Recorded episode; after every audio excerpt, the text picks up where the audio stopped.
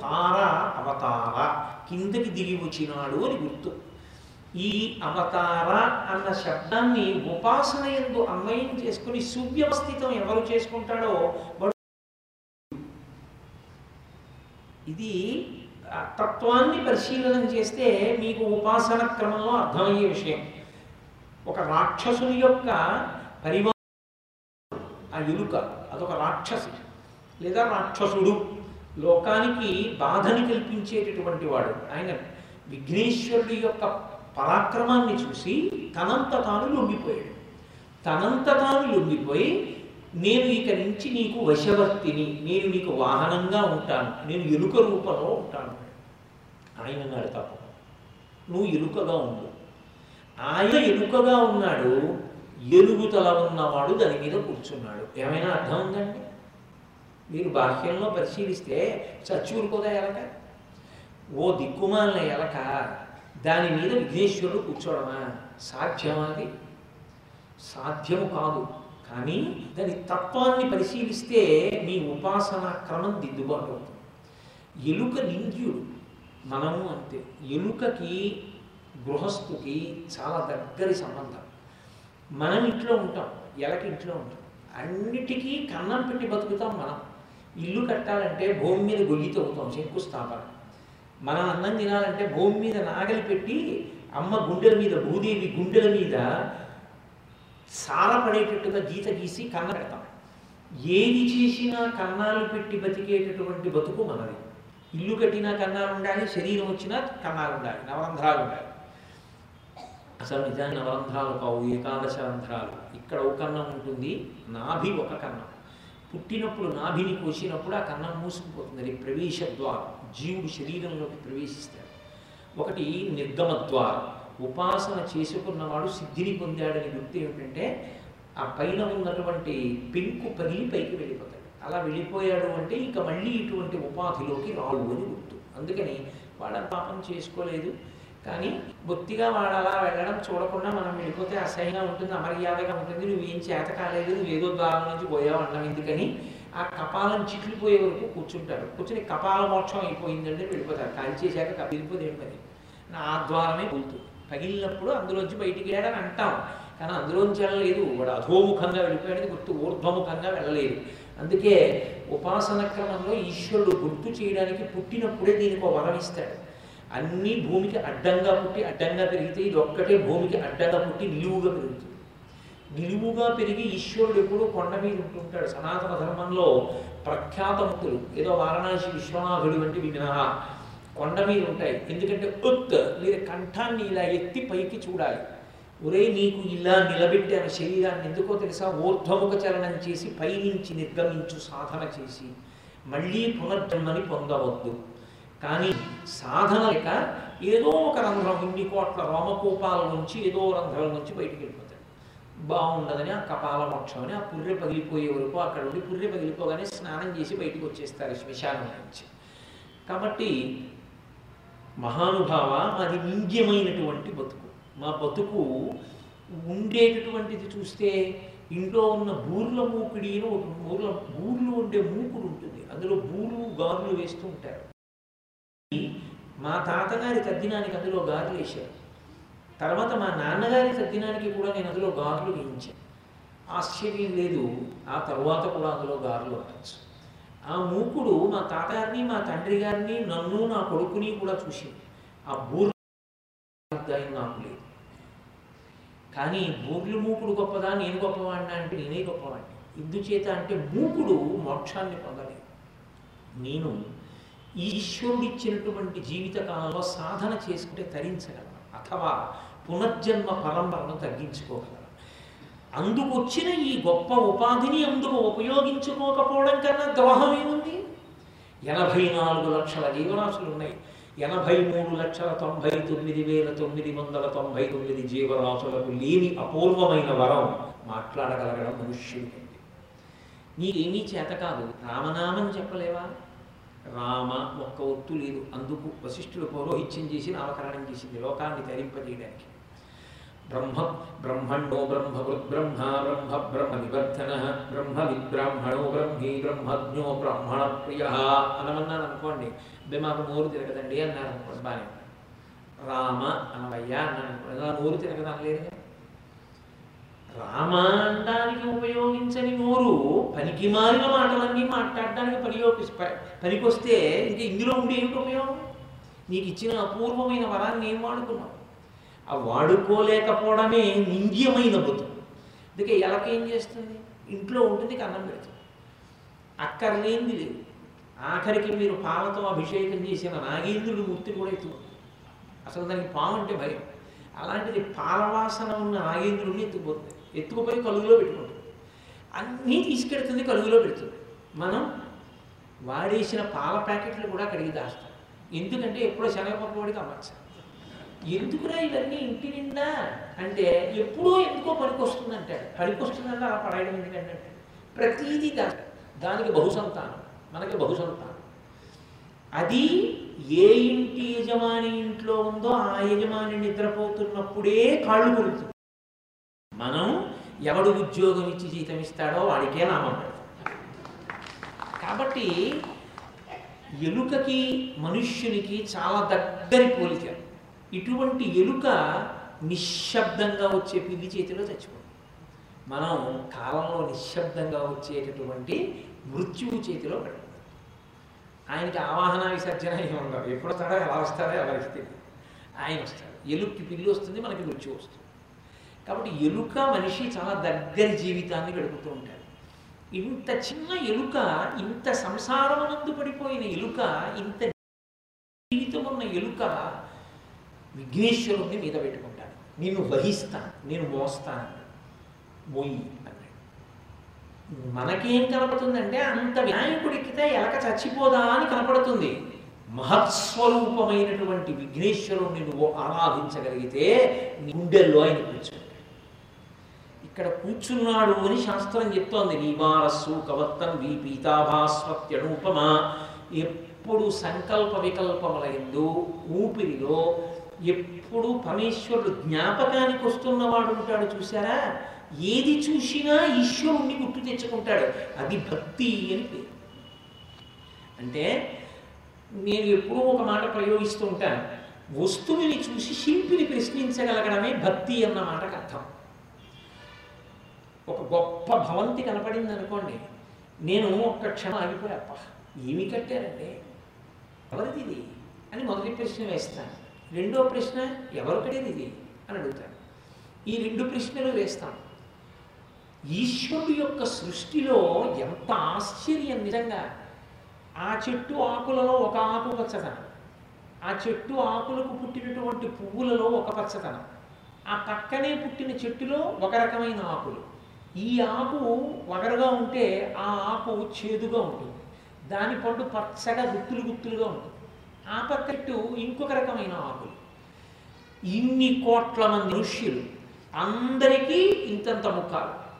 అందరికీ ఆ ముఖంలోనే రెండు కళ్ళు రెండు ముక్కు కన్నారు రెండు చెవులు కనుబొమలు నోరు ముప్పై రెండు పళ్ళు రెండు పెదవులు రెండు బొగ్గలు ఓ నుదురు పెట్టాలి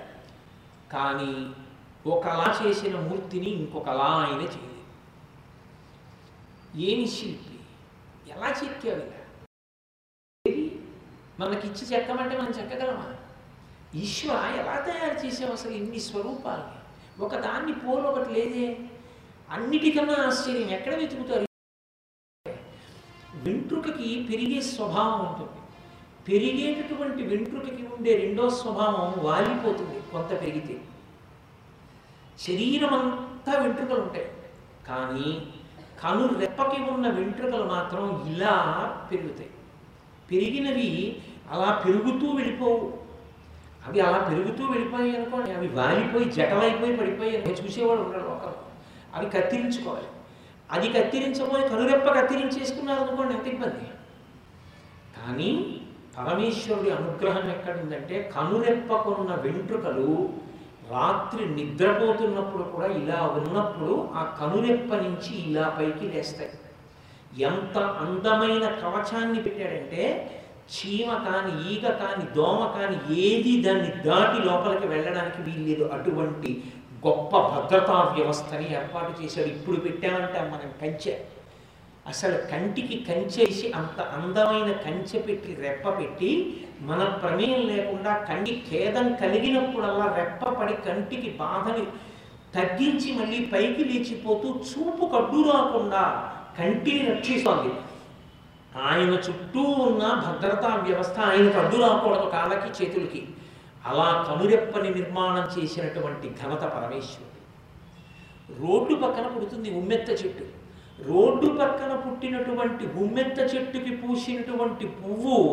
అప్పుడే కొనుక్కొచ్చిన గ్లాస్కో పంచె కూడా అంత తెల్లగా ఉండదు అంత తెల్లగా ఉంటుంది అంత దుమ్ము పడిపోయిన చెట్టులోంచి అంత అసలు మట్టి చుక్క తగలనటువంటి అంత తెల్లని పువ్వుని సృష్టించినటువంటి వాడేవాడు అంత అందంగా ముడిచిపోయేటట్టు చేసుకున్నవాడేవాడు రెక్కలు విరిగిపోయేటట్టు విచ్చుకుంటుంది మందార పువ్వు ఈశ్వరమూర్తి దగ్గర పూజ చేస్తే అది ముడుచుకుపోయేటప్పుడు ఆయన కాళ్ళు ఇలా పట్టేసుకుంటుంది మీరు ఏమరపాటుగా మందార పువ్వు తీస్తే అది భగవన్మూర్తిని కూడా లాక్కొచ్చేస్తుంది విగ్రహం భ్రంశమవుతుంది కూడా అంత గొప్పగా పట్టుకుంటుంది మందార పువ్వు రేపు ఈశ్వర ఎలా సృష్టించావు ఇంత గొప్పగా ఇన్ని పువ్వుల ఇన్ని కాయల ఇన్ని పళ్ళ ఇన్ని జలపాతాల సృష్టి వంక చూసి ఈ సృష్టిని నిర్మించినటువంటి శిల్పి ఎవరు అని మీరు వెతుకుతున్నారనుకోండి దానికి భక్తి అని పేరు కాదు ఎప్పుడూ సృష్టిని చూసి ఆనందించడం ఒకటే వచ్చింది అనుకోండి మీకు సృష్టి కనబడుతుంది కానీ సృష్టికర్త కనబడడం అందుకే అసలు యథార్థములకు విష్ణు సహస్రనామ స్తోత్రంలో మొట్టమొదటి నామం ఒక్కటే నామం మిగిలిన తొమ్మిది వందల తొంభై తొమ్మిది నామములు మొదటి నామములకు వ్యాఖ్యానం విశ్వం అదొకటే నామం మిగిలినవన్నీ దానికి వ్యాఖ్యానం విశ్వం విష్ణు అందుకే భాగవతం చెప్పేటప్పుడు మహానుభావుడు విష్ణు పరీక్షిత్తుతో ఒక మాట అంటాడు హరిమయము విశ్వమంతయు హరి విష్ణుమయుడు హరిమయము కాని వస్తువు పరమాణువు లేదు వంశ ఇదిగో అజ్ఞానమునందు అద్వైత సిద్ధి రెండు కాని ఒకటిని చూడగలగాలి కాబట్టి ఆ స్థితిని అంతటా నిండిపోయిన పరమాత్మని భక్తితో ఉపాసన చేస్తే ఆయన నీ గుండెల్లోకి వచ్చి కూర్చుంటాడు ఎవరి హృదయము భక్తి అన్న మకరందంతో నిండిపోతుందో ఆ మకరందమును తాగడం కోసమని తుమ్మెద రూపంలో ఉన్నటువంటి అమ్మవారిని తీసుకుని గండు తొమ్మిద రూపంలో ఉన్న పరమశివుడు తిరుగుతూ ఉంటాడు ఎప్పుడు హృదయ కుసుమమునందు తిరుగుతూ ఉంటాడు అందులో ఉన్న భక్తి మకరందాన్ని తాగడానికి అందులో మకరందం కాకుండా ఊళ్ళో ఉన్న విషయాలన్నీ అక్కడే చేరాయనుకోండి ఇక అసలు సారగ్రాహీన పరమేశ్వరుడు హృదయ కుసుమం మీద ఎందుకు తిరుగుతాడు అందుకే శంకరుడు శివానంద చేస్తే భృంగి చాలటనోత్కట కరిమత గ్రాహీ స్ఫురన్మాతవా హ్లదో నయుతో మహాసితమపు పంచేరు నా సత్పక్షస్సు మనోవనీషుల పునఃసాక్షాం మదీయే మనోరాజీవ్యో రాజీవే భ్రమరాధిపో విహరతాం శ్రీశైలవాసీ విభో అంటారు ఇక్కడ హృదయరాజీవమునందు తిరుగుతుంటాడు భక్తిమకరందమున్న చోట మాంతాడు అది ఆ స్థితిని పొందగలగడం ఆ భక్తితో నిండిన గుండె పరమేశ్వరుణ్ణి వహించగలిగి ఉంటుంది అందులోకి పరమేశ్వరుడు చేరుతాడు నింద్యుడైనటువంటి జీవితాన్ని గడిపినవాడు భగవంతుణ్ణి గుండెలో పెట్టుకుని అంతటా భగవంతుణ్ణే చూడగలిగిన స్థితికి ఎదిగిపోతే ఆ జ్ఞానం అనింద్యుడయ్యాడు ఆ ఇలుక విఘ్నేశ్వరుణ్ణి మోస్తోంది మహత్ అంతటా నిండిన వాడిని వాడు మోయగలుగుతున్నాడు అందుకని ఇలుక గణపతిని మోస్తోంది ఇలుక గణపతిని మోస్తోంది అంటే వెటార దృష్టితో చూడమని కాదు నీ హృదయమునందు అటువంటి సంస్కారమును పెంచుకో నీవు అటువంటి సారగ్రాహివి నువ్వు కా ఆయన తుమ్మిదై నీ గుండెలలోకి రావడానికి నువ్వు తుమ్మిద కావాలి ముందు అందుకే పరమేశ్వర మూర్తిని వర్ణించేటప్పుడు ముఖారవిందం వదనారవిందం నయనారవిందం హస్తారవిందం పాదారవిందం ఎలా చెల్లుతుంది ఉపమానం వదనారవిందం ముఖము పద్మమే చెయ్యి పద్మమే కన్నులు పద్మమే పాదములు పద్మమే అన్ని పద్మాల్లో ఉంటాయా అసలు చెయ్యి పద్మంలో ఎలా ఉంటుందండి రేకులేవి కర్మికేది కుదురుతుంది మరి పద్మం పద్మం పద్మం అని ఎలా అంటున్నాం ఈశ్వరమూర్తిని వర్ణించేటప్పుడు అన్ని పద్మాలతోటే పోలుస్తారు అన్ని పద్మాలతో ఎందుకు పోలుస్తారంటే ఆయన కంటి వంక నువ్వు చూస్తే పంచేంద్రియములు జ్ఞానేంద్రియములైనటువంటి కన్ను ముక్కు చెవి నాలుక స్పర్శేంద్రి స్పర్శేంద్రియమైన చర్మము ఈ ఐదింటిని తీసుకుని నీ మనసు వెళ్ళి తుమ్మెదగా షట్పది అంటే ఆరు కాళ్ళు ఉన్నది తుమ్మెద నీ మనసు ఈ పంచేంద్రియములతో కలిసి షట్పది తుమ్మెదయ్యి భగవంతుని కంటి మీద అలా ఉండిపోవాలి అలా చూస్తూ ఉండిపోవాలి పోతన గారు రుక్మిణీ కళ్యాణం చేస్తూ ఇదే అంటారు ఇనీ గుణంబులు కర్మేంద్రియములు శోక దేహిత దేహతాపంబులు తిరిపోవు ఏనీ శుభాకారమిక్షింప కన్నుల కఠినార్థ సంపదలు కలుగుచుండు ఏనీ చరణ సేవలు ఎప్పుడు చేసిన భువనోన్నతత్వంబు పొందగలదు ఏనీల సన్నామ మేపొద్దు భక్తితో చింతింప బంధ సంతతులు వాయు అట్టి నీయందు నా చిత్త మనవరతమున చేయున్నది నీయాలనలేదు కరుణ చూడుము కంసారి కలవిదారి శ్రీయుతాకారం అననీత చోర ఆ ఆర్తి కలిగితే ప్రాణేశ ఈ మంచు భాషలు వినలేని కర్ణరంధ్రంబుల కలిమిలేల భవనమోహన నిన్ను పొడగానగాలేని చక్షురింద్రియముల సత్వమేల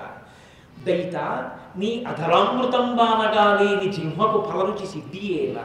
పురుషరత్నమనిందు భోగింపగాలేని తనులత వలని సౌందర్యమేల నీరజాతనయన నీవనమాలిక గర్ధమబ్బలేని ఘాణమే ధన్యచరిత నీకు దాస్యంబు చేయని జన్మమేల లేని జన్మముల ఆ స్థితిని పొందినవాడున్నాడే వాడు భక్తుడు వాడు తుమ్మెదయ్యాడు తుమ్మెదై వాడు ఈశ్వరుని యొక్క రూపం ఎక్కడ కనపడినా ఆ షక్కది ఆరు కాళ్ళతో విహరిస్తూ భగవంతుని యొక్క తత్వమును గ్రోలుతూ ఉంటాడు ఆ తత్వమును గ్రోలడంలో తుమ్మిదయ్యి వాలుతూ ఉంటాడు వాడికి పాదారవిందం నయనారవిందం హస్తారవిందం ముఖారవిందం అవి అంతేకాని మోటితో చెప్పిన వాడికి కాదు అరవిందాలి అలా ధ్యానమునందు నిలబడగలిగిన వాడెవరో వాడు ఆ ఆనందం ముందు వాడికి లోకంలో ఉన్న మిగిలిన ఆనందములు ఏవీ సాటి కావు వాడు ఈశ్వరుణ్ణి అలా లోపల పెట్టుకుని పొంగిపోతుంటాడు మందార మకరంద మా మందార మకరంద పానమున తీరు మధుబంబు పోవునే మదనములకు నిర్మల నీ వీచికలతో గురయించజనునే తలంపిడులకు లలిత రసాల పల్లవ కాదియీ చొక్కు కోయిలజనే కుటజములకు పూర్ణిందు చంద్రికా స్ఫురిత చకోరక వరుగునే సాంద్ర విహారములకు అంబుజోదర దివ్య వింద చింతనామృత పాన విశేషమత్త చిత్తము ఏ రీతి ఇతర విషయంకు చేర నేర్చు వినుత గుణశీల మాటలు వేయునేల ఆ ఆనందమునకు అలవాటు పడిపోయిన నేను ఇంకొక విషయానికి వెళ్ళమంటే నాన్న ఎలా వెళతానంటాడు పర్వాలేదు అది స్థితిని స్థితిని ఎవడో వాడు తుమ్మెదయ్యాడు వాడు తుమ్మెద అయితే వాడి గుండె పద్మం అవుతుంది వాడి గుండె పద్మం అయితే అందులో ఉన్న భరిమకరంధాన్ని తాగడానికి ఈశ్వరుడు లోపలికి వెళ్ళి తాగుతాడు అది ఒకరికి తెలియకుండా తాగుతాడు కాబట్టి దొంగతనంలా కనపడుతుంది అదే దశమస్కంధం శోతన గారు కృష్ణలీలలుగా వర్ణించారు ఆ వెన్న ఎక్కడ ఉంటుందో తేనె బయట చెప్తారు వెన్న కూడా అంతే భగవంతుని యొక్క రూపగుణ విభూతులను బాగా వినడమే భగవంతుని యొక్క రూపగుణ విభూతులను తెలుసుకోవడమే పాలు ఆ పాలని బాగా వినడం చేత కలిగినటువంటి ప్రీతి ఆ ప్రీతి గోమూత్రం మీద కాగిన పాలు ఎర్రటి తిట్టు కడతాయి అది ఆ విని సంతోషంతో ఎప్పుడు ఆయన్ని జ్ఞాపకం తెచ్చుకోకుండా ఉండలేని స్థితికి మనసు వెళ్ళిపోతే ఎర్రటి తిట్టు కట్టింది ఇప్పుడు ఆ భగవంతుని యొక్క రూపగుణ విభూతులను హృదయమునందు సువ్యవస్థితం చేసుకుని ధ్యానమునందు అనుభవించగలిగిన ఒక మహాపురుషుని యొక్క పరిచయము వలన ఆయన యొక్క స్థితి వాక్కుల ద్వారా ఆవిష్కృతమై నీలోకి ప్రవేశించి నువ్వు కూడా అలా ఉండగలిగిన స్థితి కలిగితే ఆ అనుభవం నీకు తోడైతే కదపకుండా నువ్వు కూడా అలా ధ్యానంలో ఉంచగలిగితే తోడుకుంటుంది పెరుగవుతుంది ఇప్పుడు అందులోకి భక్తి అనేటటువంటి కర్మాన్ని దింపి స్మరణ అనేటువంటి తిప్పితే అందులోంచి భగవంతుని ఎందు నిరతిశయ ప్రీతి అంటే అసలు ఈశ్వరుణ్ణి చూడకుండా ఉండలేడు అంతటా ఈశ్వరుణ్ణే చూస్తాడు అంతటా ఈశ్వరుణ్ణి ఎలా ఇంటికి వచ్చి ఒక దొంగ పాచి ఎత్తుకుపోయాడు అనుకోండి నమ చోరాయిచ శప్యాయిచ భైర్యాయిచ శిఖత్యాయిచ ఇచ అంటాడు వాడికి ముద్ర వచ్చిందని గుర్తు వాడు ముద్ర గుర్తు ఈశ్వర నిధి ఆ వాచి ఒకనకొకప్పుడు ఒరే కోటేశ్వరరావు ఆచి పెట్టుకోరా అని నాకు ఇచ్చాడు పెట్టుకున్నాను నేనే కాదుగా నీకు కొడుకుని అఖిలాండ కోటి బ్రహ్మాండ నాయకుడు అందరూ నీ బిడ్డలే ఇంకొకరికి ఎవరికో వాచి అవసరం వచ్చింది నానా ఈ వాచి వాడికి ఇస్తాను అని ఈ వాచి పట్టుకెళ్ళిపోయావు పుచ్చుకుని అనుభవించాను కానీ నాది కాదు నీది నాకు ఇచ్చావు అది నీది కాబట్టి ఇప్పుడు ఎవరికి అవసరం ఉంది ఇవ్వడం కోసం పట్టుకెళ్ళావు ఈశ్వర ఇక్కడ పట్టికెడితే నాగనేవాడు కాడు నీగనేవాడు వాడు అని స్వతంత్రంగా మా ఇంటికి వచ్చి పట్టుకెళ్ళావా నీ వస్తువు నువ్వు పట్టుకెళ్ళావా తండ్రి నువ్వు రావడం వల్ల ఈ ఇల్లు ధన్యమైంది నీ పదజస్ ఇక్కడ పడింది అని చొక్కా విప్పక్కడ అక్కడ దొల్లేదనుకోండి వాడు పాలతో అభిషేకం చెయ్యక్కర్లేదు వాడికి శివానుగ్రహం పూర్ణమైందని గుర్తు వాడు నమచ్చౌరాయిచ శిష్యాయిచ పీజ్ఞాయిచ శకత్యాయిచ ప్రవాహ్యాయచ అని అభిషేక మంత్రం చెప్పడానికి పూర్ణాధికారమును పొందినవాడు అంతేగాని ఇక్కడ అభిషేకం చేసి ఇంట్లో దొంగపడితే గుడ్డలు బాదుకున్నవాడు ఇంకా పూర్ణమైన స్థితిని పొందినవాడు కాదు అదిగో ఆ స్థితి పండిపోయాడు అంటారు అప్పుడు మీకు ఈశ్వరుడు కనపడింది ఎక్కడ నాకు చెప్పండి ఇప్పుడు నేను ఒక దొంగలో ఈశ్వరుణ్ణి చూపించాను నీకు అనుకూలురైన వారి ఎందు పరమేశ్వరుడు కనపడ్డంత తప్ప నీ వస్తువు ఎత్తుకుపోయిన వాళ్ళునే కనపడితే ఇప్పుడు ఆ స్థితికి వెళ్ళిపోతే నిర